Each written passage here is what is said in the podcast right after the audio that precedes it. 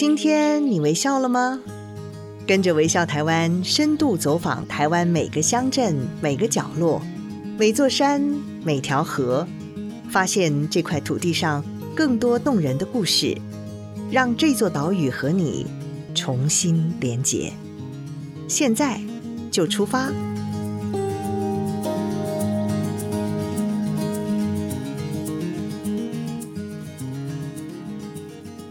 大家好，欢迎您再次收听《听天下微笑台湾》节目，我是主持人林尔祥。我自己本身也是天下杂志教育基金会秘书长啊。那么在这十多年的时间里头，我们基金会认养台湾偏远地区的学校，推动希望阅读的工程。那么从二零一五年开始呢，也开始推动微笑台湾教案的征选比赛。因为我们除了在二十年前启动了微笑台湾三一九乡，啊，号召了许多的旅人走进台湾自己的家乡，去认识自己的这块土地。后来我们觉得，其实这件事情啊，如果从学校教育着手的话，那更是让我们的下一代，让我们的孩子有了根的这样的一个感觉。所以呢，我们就开始推动微笑台湾创意教案比赛，至今天已经有六年的时间了。那今年微笑台湾。创意教案比赛呢，刚刚公开了征选的结果。我们今天也特别在节目当中为朋友们邀请到国小组首奖以及国中组的首奖的代表来跟您分享这些老师是如何用创意带领着孩子认识自己的家乡。我们首先欢迎的是国小组首奖的得奖者，是我们澎湖。和恒国小的团队，我们欢迎校长叶万全叶校长。主持人还有我们全国的各位听众，大家午安哦。另外是我们的教学老师曾淑斌曾老师。大家好，我是来自澎湖和恒国小的曾淑斌老师。嗯，另外一位呢是我们欧义婷欧老师。大家好，我是和恒国小的欧义婷。嗯，先为我们介绍一下。和恒国小到底是在哪里？刚刚校长特别提到是澎湖的西屿乡哈，可是可不可以再进一步的为我们说明一下？好，各位听众哈，如果诶你们有去过澎湖，一定会去过跨海大桥哦。我们学校就在跨海大桥的旁边哈，嗯，就是连接白沙乡跟西屿乡，也只只要过跨海大桥一转弯就是我们学校，所以我们学校算是距离海非常近的一所。哎，迷你的小学，迷你的小学到底有多少学生啊？哎，很多人都常常取笑我说：“你现在好像不是不是在当校长，在当班长哦。”因为我们 学校目前所有的学生是三十九位。是六班三十九位，不是一班三十九位。对，对你那时候，如果你当班长哦，按照我那年代来讲，还是小班的班长。对对对，我们那时候一个班大概就五六十个人，对对，全校学生三十六个人啊，三十九，三十九，三十九个人哈，都是澎湖当地的学生嘛哈。哎，我们都是澎湖当地的学生。那校长自己本身也是澎湖人，我们也是，我也是澎湖人。校长刚刚说他在这所学校也待了十年了。对，我刚才也听老师们在讲啊。和恒国小本来可能过去也是一个人数蛮多的学校，但是因为现在人口的外流或者是少子化的原因呢，人数是越来越少。最近和恒国小也转型为实验小学了，是吗？对对对，我们是在今年啊，就是搭上我们现在的一个教育的浪潮哈。其实我们现在的实验教育在我们台湾真是遍地开花。嗯哼，啊，我们学校是离岛三县市就是第一所的实验小学。嗯，那教育的特色是什么呢？教学特色，我们因为其实我们知道，其实澎湖就是四面环海，嗯，就是海跟我们的生活跟学习其实是有一个非常紧密的连接，所以我们是以海洋教育作为我们实验教育的一个主轴。嗯，海洋教育为主轴，不会说每个学生都要要求他会游泳、会捕鱼、会干嘛干嘛嘛？是吧？其实那个只是一个教学的一个历程，我们最重要的是希望小朋友从小。其实海洋教育它有三个最终的一个目的，第一个就是知海，他知道这个海的一些文化，是一些比较诶、欸、基本的一个知识；第二个就是诶、欸、爱海，嗯，哦，他能够去爱护他这片生长的地方，生长的海洋；然后就是一个青海，就是亲近亲近对亲近海洋这样子。嗯、我们也是希望能够借由我们的一个努力，能够让小朋友从小。这样三个一个理念，能够深植在他们的心中。知海、爱海以及亲海。所以这一次呢，澎湖和恒国小就以这个教案的主轴，曾老师告诉我们，主题是“户，请问你”。户，请问你这个户呢？我相信去过澎湖或者是没去过澎湖的人，对澎湖有个非常深的印象，就是那个爱心的石户，是不是？对，每个到澎湖的游客，嗯、尤其他这个呃，在七美有一个很有名的双心石户，嗯，然后大家对他的印象就是他是美美的，嗯，然后一眼看就是可以看得出来。可是就像刚刚我们提的，我们学校是一个海洋小学。那石户真的只有在那边才有吗？嗯哼，嗯，他在我们的身边有没有？然后海对我们是那样的亲近，然后我们想透过这个潮间带石户这个课程，然后让小朋友呢，对于我们刚刚说的亲海、爱海，让他们对海是有很深的连接，很在地的有感。就像我每天开车去上班，沿途我就是看到了海。那这个海对我的连接是什么？我也希望把这样的感觉，就是也带给学生。这个就是我们的生活。嗯哼，所以你让孩子们去了解石户，对，是不是？对。那到底如何把这样的一个理想或这样的一个课程的目标宗旨直接落实到课程里头，然后带领孩子实际的去做，实际的去学习呢？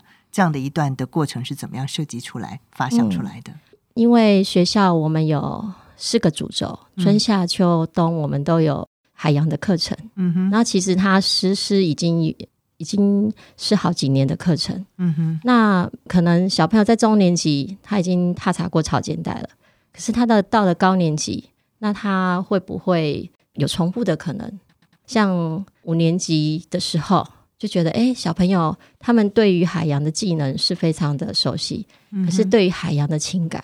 嗯哼，我觉得这个是最深的连接，所以就希望在六年级的课程能够有感。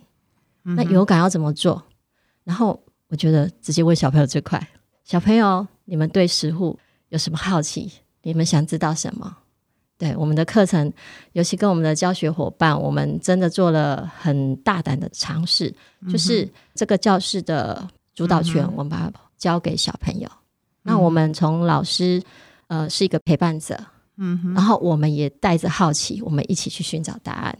嗯哼，对，是我记得在教案分享会上面呢，欧老师也特别提到了这样的一个的教案的设计呢，教学的主题，它到底研究问题、研究方法，还有如何解决这个东西，都是交由学生来决定。是，这是怎么样的状况？因为在课程的设计阶段，其实我们一直在想。嗯究竟怎样小朋友才会愿意学？嗯哼，特别是他主动自发的去学。所以在课程设计的时候，我们决定让小朋友来当他们学习的主人。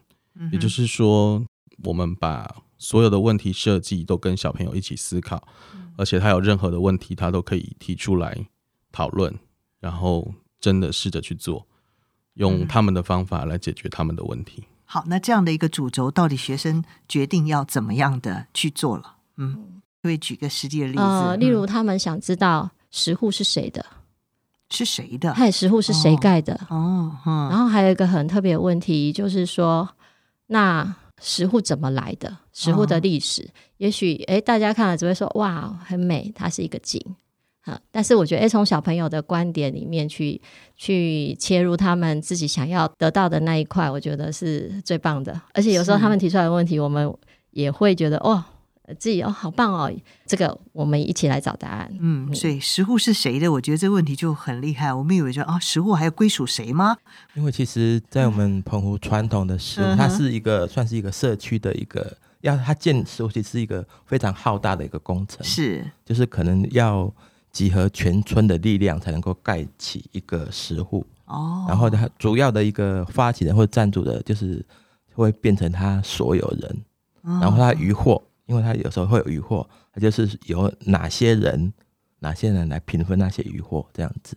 哦，所以他所以他每每口十户就是都会有都知道是那个谁建的，然后是所有权是谁的，然后渔获是谁的，他们都会有一个。很清楚的一个分哦，所以十户也称为口，是，一口每一口十户，我以为是每一个十户。你看，这我们真的都完全不理解哈、哦。那这些都是学生们自己讨论吗？我们的课程还有一个很好玩的，就是说我们会想说，那我们怎么让小朋友去？确实，我觉得有感的话，真的就直接到十户去，直接去问，真的就是走出学校。然后，所以我们我们的课程，大家一听到小朋友听到哇，我们要去嘞，好开心哦！但是要去之前呢，要准备什么？我觉得这些也都是在我们课堂上，我们跟学生一起讨论每个人的分工，每个人要负的责任，然后就这样一步一步。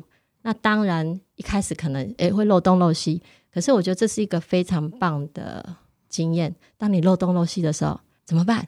嗯哼，你下次嘞，我们下次再出去。我觉得小朋友的实力、小朋友的能力，就是要这样一步一步的累积，而且这个对他们一辈子受用。而且我觉得，在你描绘的过程当中，我们可以想象出教室的风景是改变了啊。过去是一个老师站在讲台上，然后学生在那边听讲，对不对？那现在好像不是哎，是不是欧老师？嗯、对，因为其实我们课程实施的过程之中，嗯、我们都一直很鼓励小朋友自己做决定。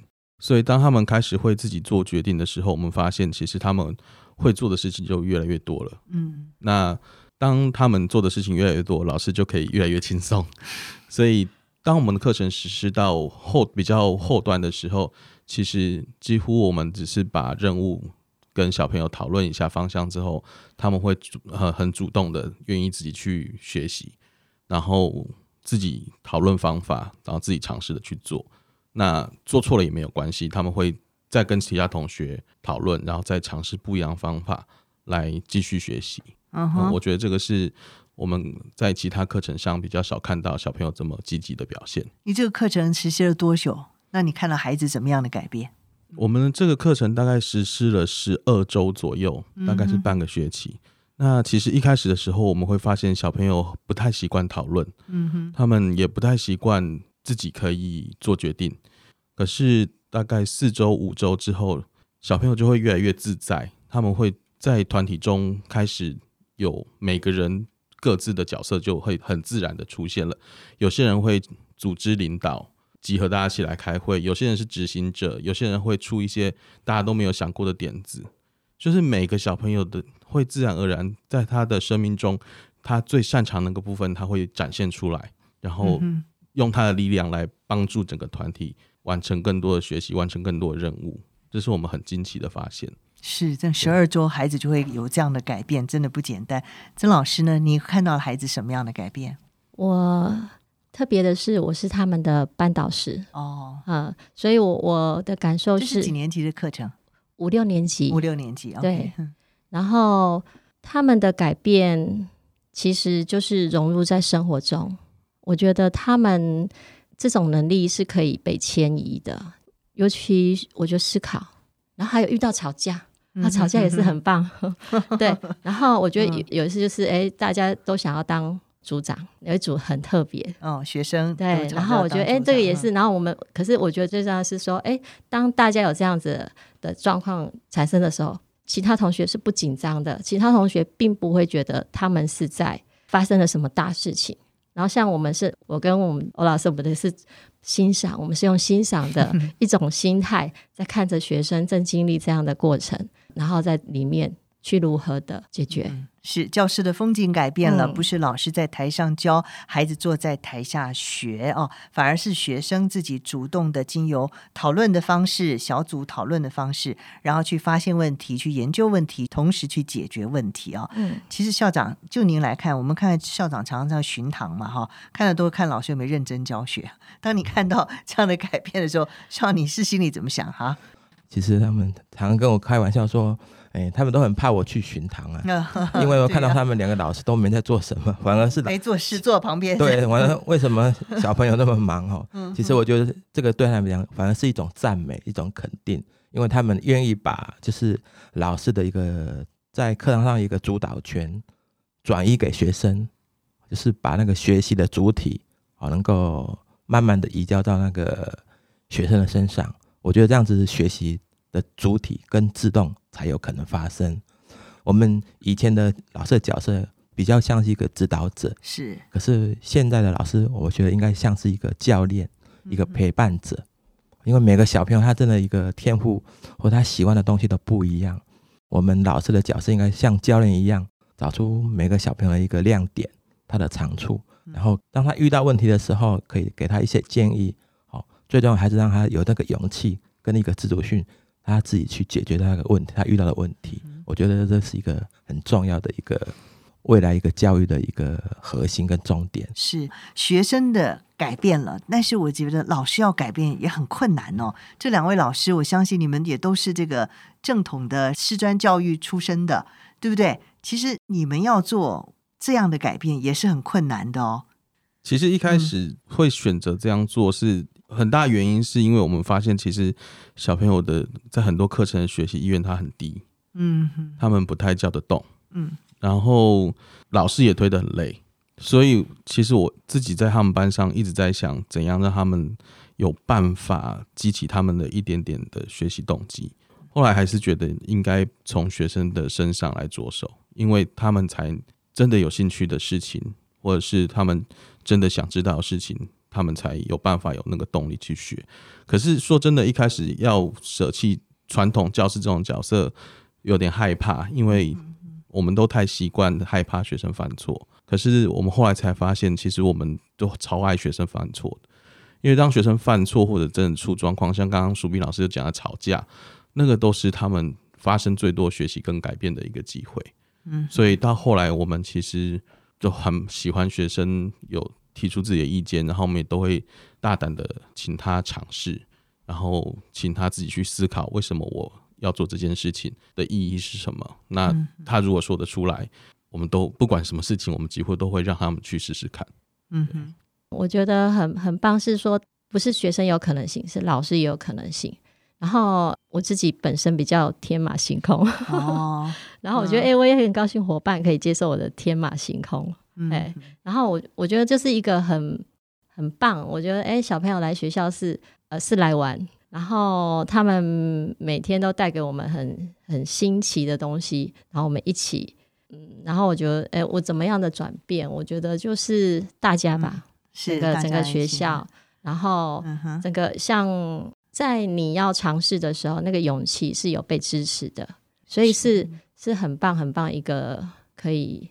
大胆放手，校长你很幸福哦，也很幸运哦，有这样的老师哈，一个天马行空的老师，一个也能能够把这样天马行空的梦想，然后实地的去执行、去推动的老师，是不是？其实我们学校的团队都很棒。我刚刚介绍过，哎，我们今年参加的一个课程，其实是我们学校四个主轴的其中一个哦。对，其实我们其他伙伴的课程也是非常精彩。大家可以诶、欸、期待我们明年会有这样的课程出现。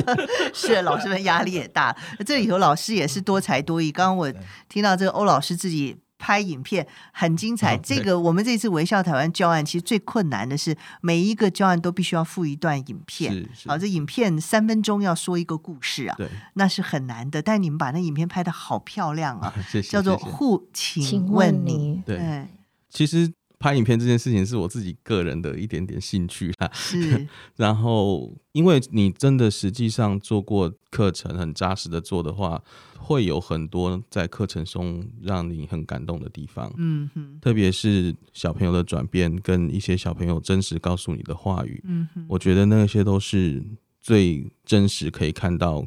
课程落实在学生身上的东西，所以我的影片就是尝试着把我们想想要做的事情，跟小朋友我们看到的改变，还有小朋友自己真实的想法呈现出来。嗯哼，好，这一段的影片我们也可以在呃网络上可以看得到。对，好，好，在听我们 Podcast 节目的很多的朋友，可能还是不知道户，请问你要问他什么？告诉我们一些澎湖石户的故事，好不好？其实这个课程，我们的重点不一定是在教小朋友石沪的知识，我们最主要的重点还是在引导他自主学习。比如说，他们刚刚提到他们会去问说石沪的历史是什么，然后我们讨论出来的方向是，小朋友会想要回去问问看家里的长辈，这个东西到底怎么来的，所以我们就请小朋友回去找自己的阿公阿嬷啊，就家里的长辈、社区的耆老。他们带带着学校的 iPad 很开心的回去拍影片了。他们拍了好之后回来，好几个人都跟我说，原来我阿公那么有知识，原来阿公那么有智慧，以前都只是觉得他只会坐在那边抽烟。我们突然发现，我们利用了一个呃澎湖在地横亘在那里，经过数百年时间的一个石沪，把上一代跟下一代的情感重新连接在一起了。不然他从来不知道，原来他阿公这么会抓鱼，原来他阿公有那么多的故事没有告诉过他。那透过这样的课程，我们不但让小朋友拥有知识的之外，他们实际走到户里面，实际去堆叠这个户，然后在他们动手做的这个过程，在他们真的眼睛去看到的这个环境，他们也会跟我说，现在的石户好像抓不到鱼耶，那这个东西要不要留下来？有些小朋友会觉得，哦，他要留下来，因为它是历史的一部分。有些小朋友说：“那留下来可以干嘛？然后我们可以发展观光啊。那我们如果要发展观光，我们要怎么做？他们自己会有很多延伸出来的想法，是我们在设计课程的时候没有想到的点。那小朋友会持续的一直去寻找答案。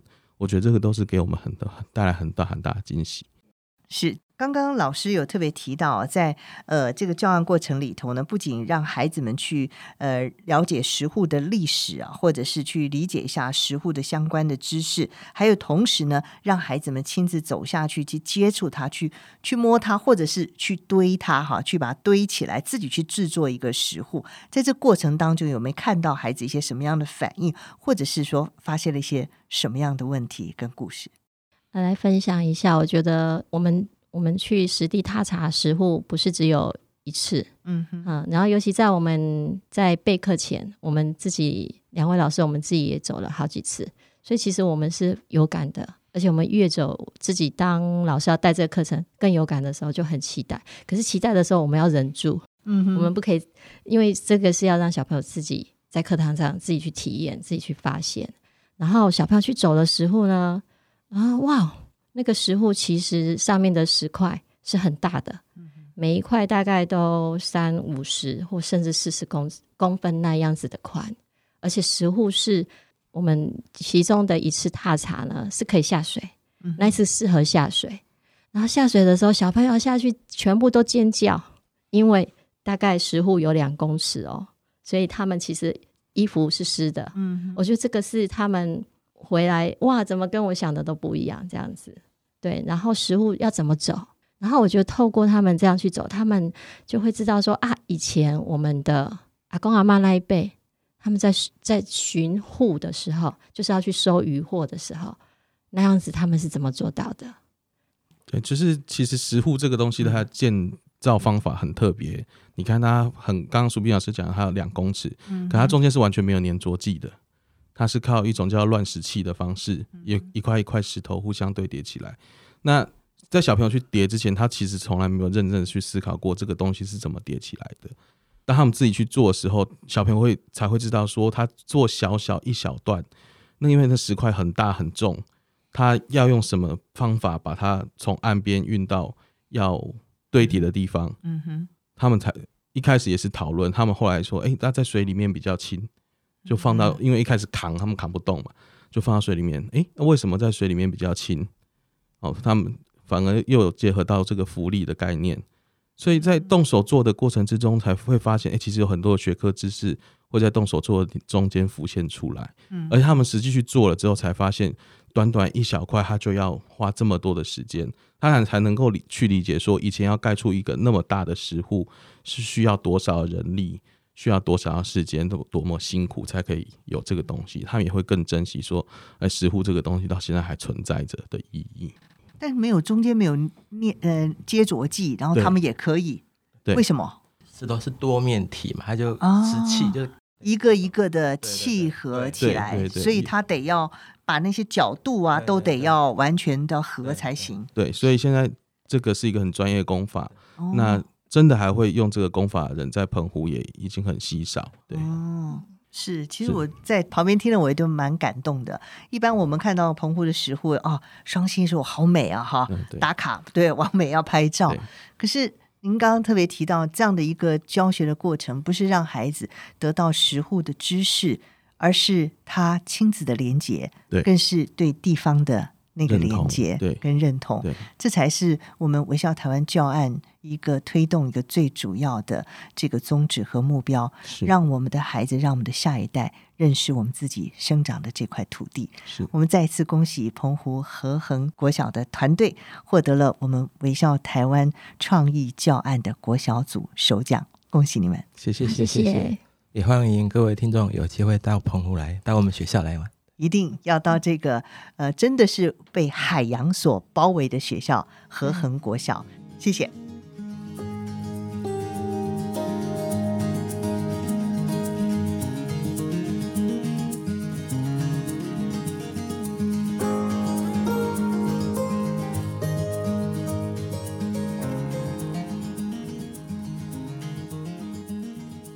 欢迎回到节目，您现在所收听的是《听天下微笑台湾》节目，我是主持人林尔祥。刚刚我们听到了来自澎湖和恒国小团队，他们分享了他们微笑台湾创意教案“护，请问你的”精彩内容之后呢，接着我们要为朋友们介绍以及访问的是这一次国高中组首奖的得奖作品，来自云林口湖国中的主题是“探索消失的地平线”。三位老师是我们吴静新老师，静心老师你好，嘿，你好。另外是我们社会组的蔡雅红老师，蔡老师好，Hello，你好。另外是我们自然组的郭义明郭老师，郭老师好，你好。嗯，我刚刚特别特别提到哦，吴静新老师是特殊教育的老师，他从特教老师、社会老师和自然老师，大家跨领域的一起共备教案哦，非常难得，尤其。这个在国中啊，我们知道常常很多教育的推动呢，到国中都会终止，对不对？推我们推阅读也是，每次推到阅读国小啊、非常的热闹，可到了国中就终止了，因为它有还有升学的压力。可是你们学校里头却在创意的教案可以做得这么好，先为我们说明一下，到底原因是什么？好吧？好，那首先呢，就是我来介绍一下我们这一份教案。那其实呢，我们这份教案呢，走了大概四年。那其实我们后来发现，虽然我们国中有升学的压力，但是呢，嗯、其实每个社区的场域、每个学习的场域，它都是有知识的点。那我们老师呢，就是协助学生找到那些知识点，然后在课堂还有实际的户外场域做相互交成的一个学习。那我觉得那个是相辅相成的。不会说因为户外教育，不会因为带学生走出去而影响到学习。其实，在我们课堂上的学习的时候，呃，户外教育场域它就是我们一个举例的例子。嗯、那当我们实际到了户外教育场域的时候呢，我们会跟他讲：哎，这我们在课程上，在我们上一堂课的时候，是不是有提到相关的点？那我觉得把他们结合在一起，其实就是我们无时无刻都是在学习，都是在上课的。所以呢，虽然在升学压力很重的情况下，我们还是可以努力的去把它执行得很好。嗯哼，探索消失的地平线，讲的是地层下陷，这是我们了解在云林地方，这是一个很普遍的现象吗？为什么会以此为主轴呢？来，雅红老师，呃，原本是主任呐、啊，是我们主任这边。呃诶，他就是号召一些我们就是志同道合的老师，嗯，呃、本来是从这个单车成年礼开始，大概在十年前吧，我记得好像在蛮久之前。嗯、可是单车成年礼的部分的话，我们就是有点走马看花这样看。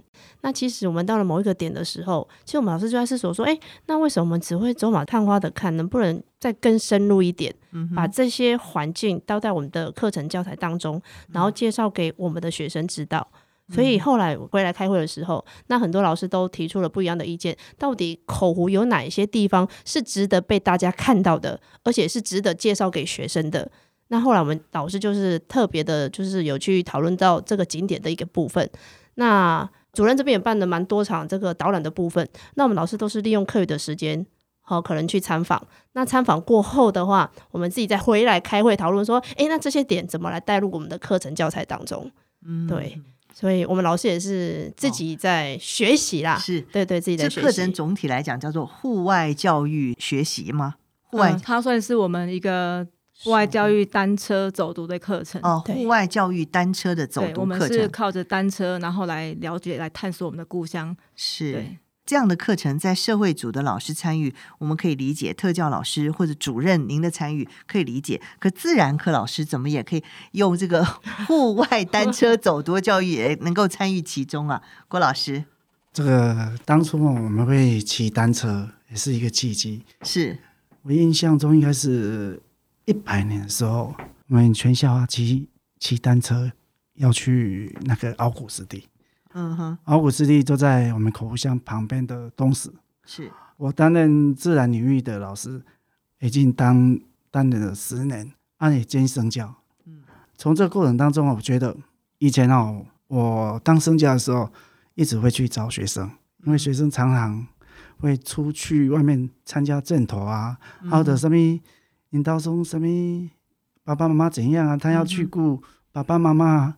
可是现在不是，因为我们有这个这个走读这个计划之后，学生反而常常来学校，嗯哼哼，而且不会常常请假，而且甚至礼拜六、礼拜天他们也会自动自发来学校。最重要的一点就是。你会感觉到口服的学生气质改变了。每个长官来我们学校接一个，哎，这个偏乡低温，这这个应该是满嘴脏话，怎样怎样。可是现在不一样了。哦，怪不得人家说生教组组长只能当一两年，您可以当到十五年，也是因为学生的气质的改变哈。呃，那个静心老师，我特别记得在您在这个呃我们颁奖典礼分享会上特别提到啊，对一个地方要有认同感呢，其实走读是不够的。虽然您刚刚特别提到，光这个单车走读的教育就用十年的时间了，但是要让孩子利用走读。去对这个地方认同感还是不够的，为什么？因为我发现，其实就是像我们也自己会去参观很多的地方和参访。那我们参观完之后，认识的那些地方完之后，其实那个情感也并没有建立啊。我们认识了这么多地方，嗯、那我们中间也没有什么太多的情感的联系。那我一直在回，一直在做这个课程的过程中，嗯、我一直在想，我们学生认识了我们的故乡，我们知道他的过去，我们知道他的现在。那我们人和土地的连连接，感觉好像还不够紧密。嗯、然后我一直在回想，在我学习的过程中，哪一件事情是让我印象最深刻的？我就想起来，哎，其实好像是你要在那个地方付出过些什么，留下些什么，你好像就会跟那个地方、跟土地会有连结。我记得我大学的时候，就曾经在个社区帮忙，我们一起在那边协助盖了一个房子。嗯，对。那其实，在那过程中非常辛苦，可是你在那个地方留下了什么？两年、三年后，你会想要再回去看看，它现在变得怎么样了？四年、五年后，有有一天你经过了那里，你会想看看，诶，那个地方现在怎么了？所以我在想，其实我们应该带着学生在这片土地上做些什么，真真实实的、很深刻的经历过一些事情。我觉得那个感动会一直留在心里面，就算他有一天。他没有留在我们的故乡，他离开了。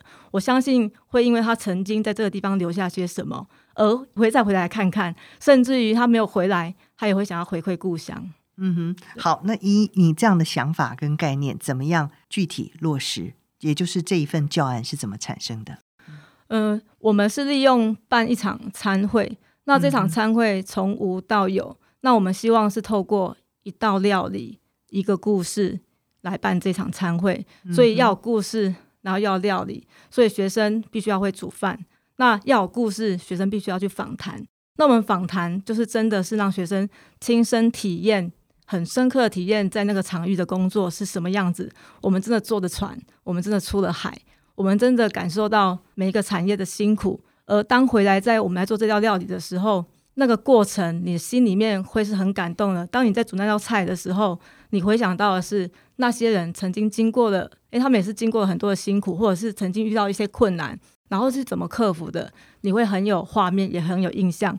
那对这片土地，因为了解、认同，而会有更多、更多的不同的想法。我们也透过这场参会，邀请了很多地方产业来给孩子回馈，他们的回馈也是孩子们成长就是进步的动力。对这片土地，他会觉得我们不是只有一个人。我们的社区是支持我们的，我们和社区是一起的。学校是社区的，社区也是学校的，因为他们有一天会留在这片土地。对，嗯哼，是。所以你用这样的方法让孩子先有感，是不是？对，嗯哼。然后在这样的活动的设计之后，你们看到了孩子什么样的改变，或学习到了什么？我觉得我看到了学生更多的笑容。哎，嗯，对，因为主任这一个可能到实地去参访，我并没有去参加，我是负责于课程的一个部分。嗯，那我觉得其实老师在上我们固定课程的时候，学生都少了一个笑容。嗯，其实我们老师在上课之后很很明显的，我可以感觉得到，嗯、但是我没办法，我还是要上固定的课程，是我一定要把我自己的课程先上完。嗯，可是当我们因为刚好因为一百零八年新课纲一个契机啦，我们新课纲是连接到户外教育的一个部分。嗯，那我自己的课堂上。我就多了一节我可以使用的这个课程。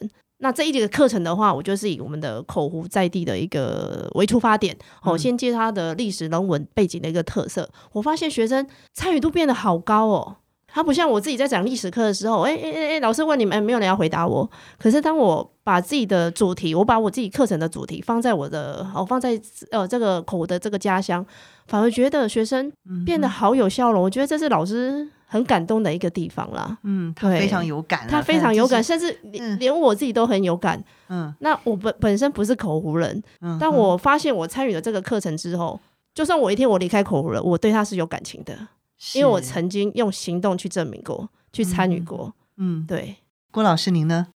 我一直都在想，假设有一天我毕业了，我离开口湖了，我留下什么？嗯哼，你说你当老师毕业，对，然后。我一直觉得我教书教那么久了，一直有那么，那、啊、到底我会留下什么？嗯哼，我希望这个课程可以继续下去。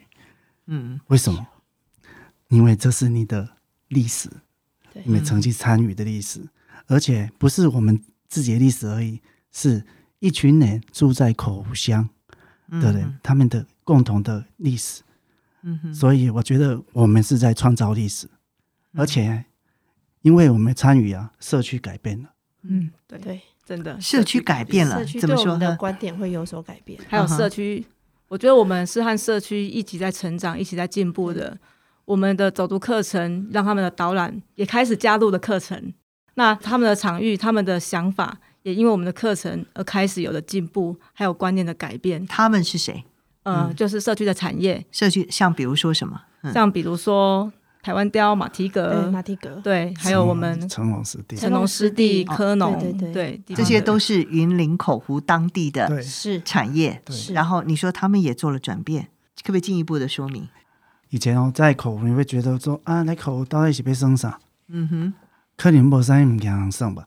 啊，来要吹海风呢，啊，不就是食沙？嗯哼，我们那里的风跟沙很大。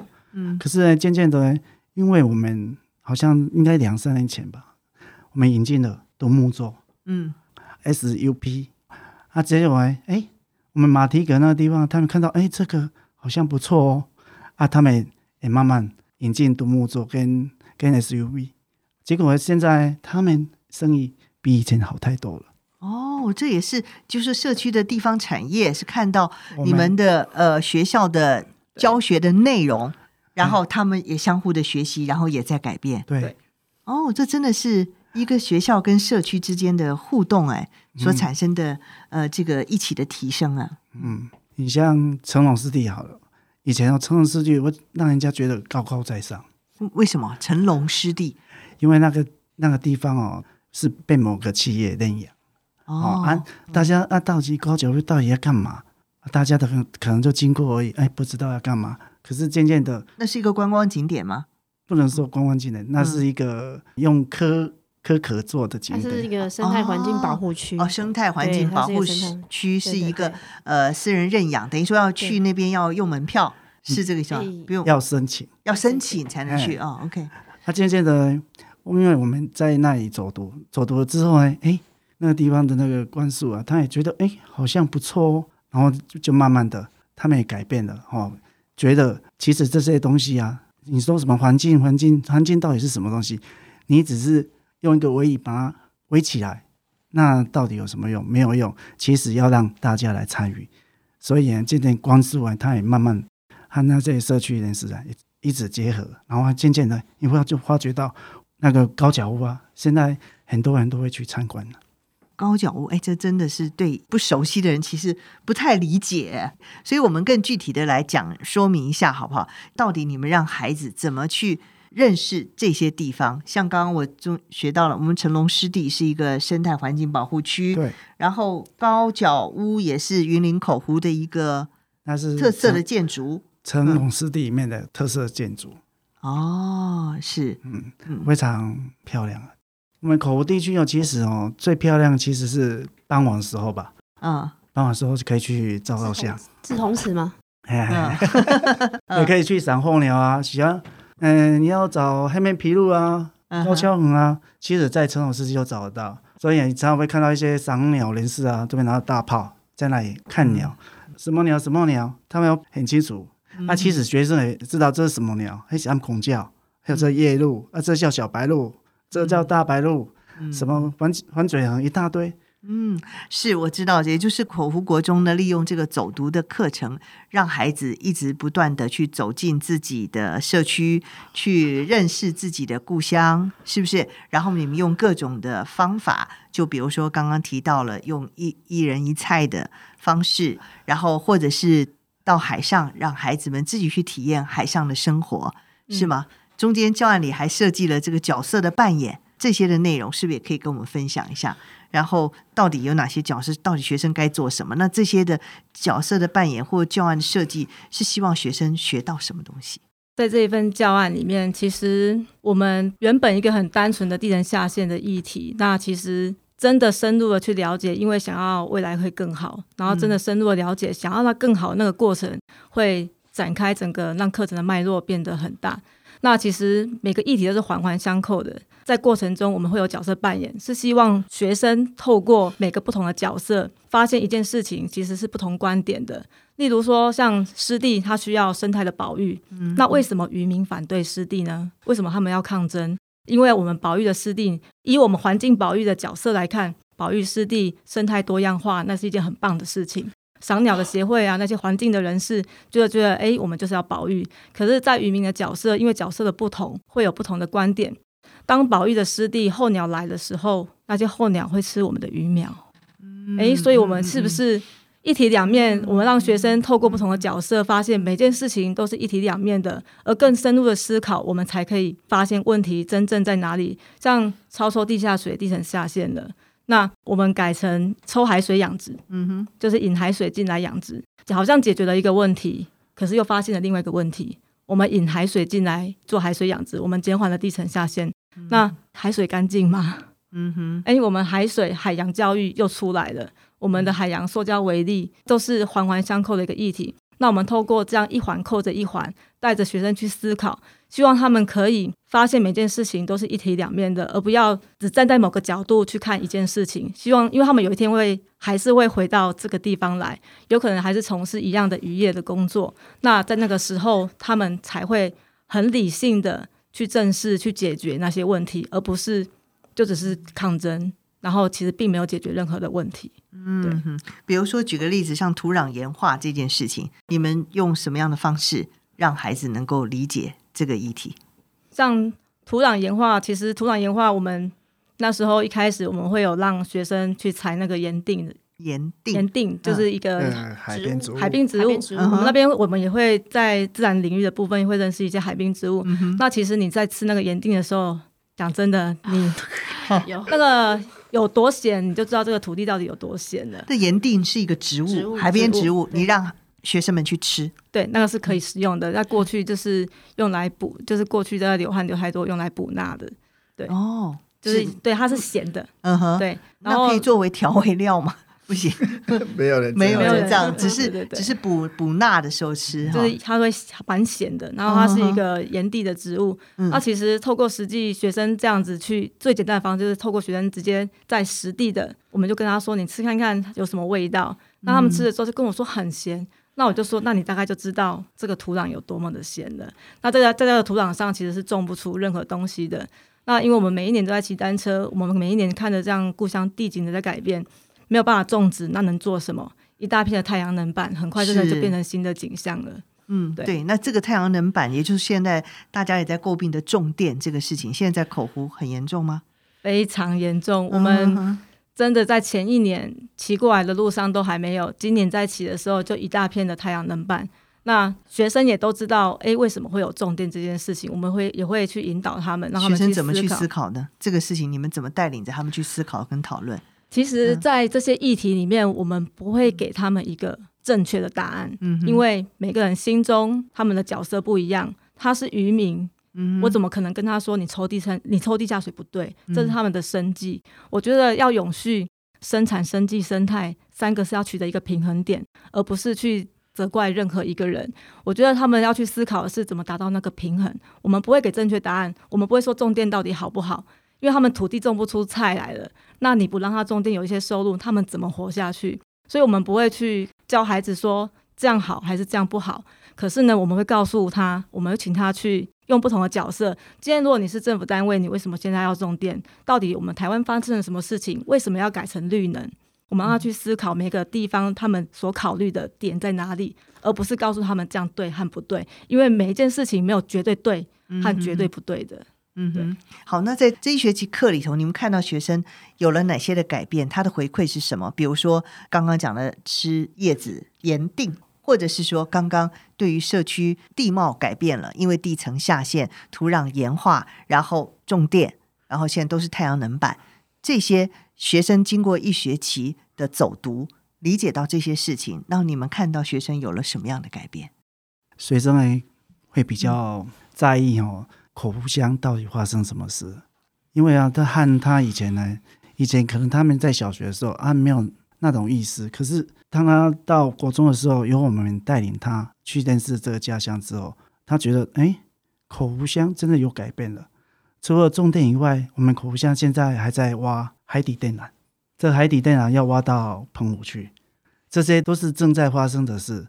学生他们就想，哎，为什么我们这里要为什么要种电？啊，为什么要电缆？他们他们自己会会想，啊，会问我，啊，问我，我也不知道要怎么回答，因为啊，很多事情在发生的事情，你要经过多年之后，你才可以回想当初种电到底好不好？嗯，海底那种挖到澎湖到底好不好？这个要可能要经过几十年之后，你回想起来才知道。但是你让孩子先关心了，是不是？雅红老师，嗯、是我们我觉得走读户外教育的课程呢、啊，让小朋友可以。去体会到我们故乡的美，嗯哼，对，那故乡的好，那甚至我们可以更爱我们的故乡，而不是这只是一个我成长的环境，我长大之后我就要离开这里，对，要有一个认同感。那静心老师其实一开始的走读，我相信你是花了非常大的这个力气，对不对？嗯，你觉得你投入了这么多的心力，办了这样的一个课程，设计了这样的一个教案，那孩子们到底发现了自己的故乡好在哪里？问题在哪里？您当初起心动念，跟现在看到孩子的反应跟回馈，或者实施了这么多年，你有没有看到一些什么样的改变？其实我们都是和学生同时一起在学习的。那在学生的身上，其实经过了这么多年的走读下来，嗯、其实。你真正要做过一些事，你才会留下些什么。那我真的看到了孩子，就是对于环境开始真的会关心，嗯、甚至于他们真的会去查资料，他们也会想怎么样让这个地方更好，而回到家里跟家人沟通，不会只是说想想而已。那我觉得想和行动中间的距离，我觉得是。有点远的，他们有办法想，嗯、而且回到他们的社区去做，回到他们的家、嗯、去跟他们的家人讨论。我觉得这是一个很大的突破，而且重点是我发现看到了孩子身上的责任，对这个社区的责任。那从这个部分，我们也因为孩子看到他们对于社区这个地方这片土地的责任，让我们学校也从孩子身上学到，我们也应该要在社区里开始。重视我们自己学校，其实应该也有我们学校的社会责任在。嗯，是这个这课程的推动过程当中有些什么困难吗？当初在推动的时候，你会遇到很多挫折，中很多老师说：“啊，开卡踏车到底要开什么呀？规工都开卡踏车。”哎，骑完之后哎，那个皮啊都是脱一层皮了，很热啊，你知道吗？夏天的时候骑很热哎。嗯。啊，每次回来之后。你会看看到学生真的长大了，和以前不太一样，而且对老师的讲话态度不像以前啊，好像很不尊重的样子。可是慢慢的，你通过这个学习过程当中，学生啊，他懂得哦，啊，老师做怕病啊，带人去骑脚踏车，全台湾可以没几个老师看爱做啊。你像哎，一出去就百几个，出去就一百多个呢。你知道事先的准备要准备多久？是。不是你想象中哦那么简单哦，所以学生他们改变了，他也觉得说老师的付出，他们感受得到，所以他回馈给你的就是他们自信的笑容。嗯，杨红老师呢？我觉得就是分享跟回馈。嗯哼，对，因为就我自己，我是社会领域的课程的老师嘛，在主任还没有推这个户外教育之前，其实我一点都不了解口胡。因为我觉得这跟我的课程教学上没有什么大的关系，我只要把我课程的教材内容很完整的教给学生，让学生可以在会考的成绩上得到很高分。对，当主任提出说：“诶，那杨老师你要不要来参加这一个户外教育的课程的时候，我说好啊，可以啊。那就我们就互相讨论说，那有哪一些点我们可以去走。”那其实我们都是利用课余的时间呐，所以一开始一开始说实在的啦，如果没有主任这样在推的话，我们可能我们这些这些老师应该都会放弃，因为比 可能可能就是呃，可能就是 因为社会课本身课程又多，我们课又多，嗯、然后。呃，也没有，其实也没有多余的时间可以在课程的时间分配上再多一些有户外教育的课程的衔接。嗯，对，那非常谢谢我们口湖国中的团队，就是坚持下去，嗯，让我们外地的老师也可以真的进一步的认识口湖，甚至爱上口湖。是，对，是。静心老师要推动这个真的很困难，我知道，但是你觉得值得吗？从孩子的进步和社区，我们和社区一起的进步和成长，我觉得就是真的非常的值得。因为所有的改变，就是你会留下一些记录，然后你也会留下一个深刻的印象。对这个地方，当你真的是认同的时候，其实我觉得所有的问题关键都在于人。当你有心要做一件事情的时候，你确定了，那真的全世界都会帮你。嗯，为什么你那么坚持？嗯、呃，我当初其实我是口湖的在地人，嗯，那我坚持，其实我也是因为透过这个过程中了解到家乡的一些议题，那是我以前可能没有发现的。而当你越深入，越在这个地方付出越多，那其实你的感动就越多，那你坚持的信念也就会越强。那我会希望，我坚持的原因就是我希望这个地方。能够更好，我希望我的故乡更好。那我希望我的孩子，我教出去的学生，他们都是很认同自己的故乡。然后这个地方，它可能是有水患嘛，会淹水。但是我希望他们未来可以慢慢找到那个平衡点，成为他们安身立命的地方，可以有所依归。先带着孩子去认识自己的家乡这块土地，口湖所面临的地层下陷的问题，然后你开始关心他。是不是能够解决，或者是对这个议题，他未来也许他会提出一些什么样的方法去解决？但是从关心是最第一步，也是最重要的一步啊！这就是为什么微笑台湾创意教案今年的国高中组的首奖是颁给了口湖国中。再次恭喜三位老师，谢谢，谢谢，谢谢。好，我们今天听天下微笑台湾节目呢，就到这里告一段落。谢谢您的收听，我们下一次节目中再会，拜拜。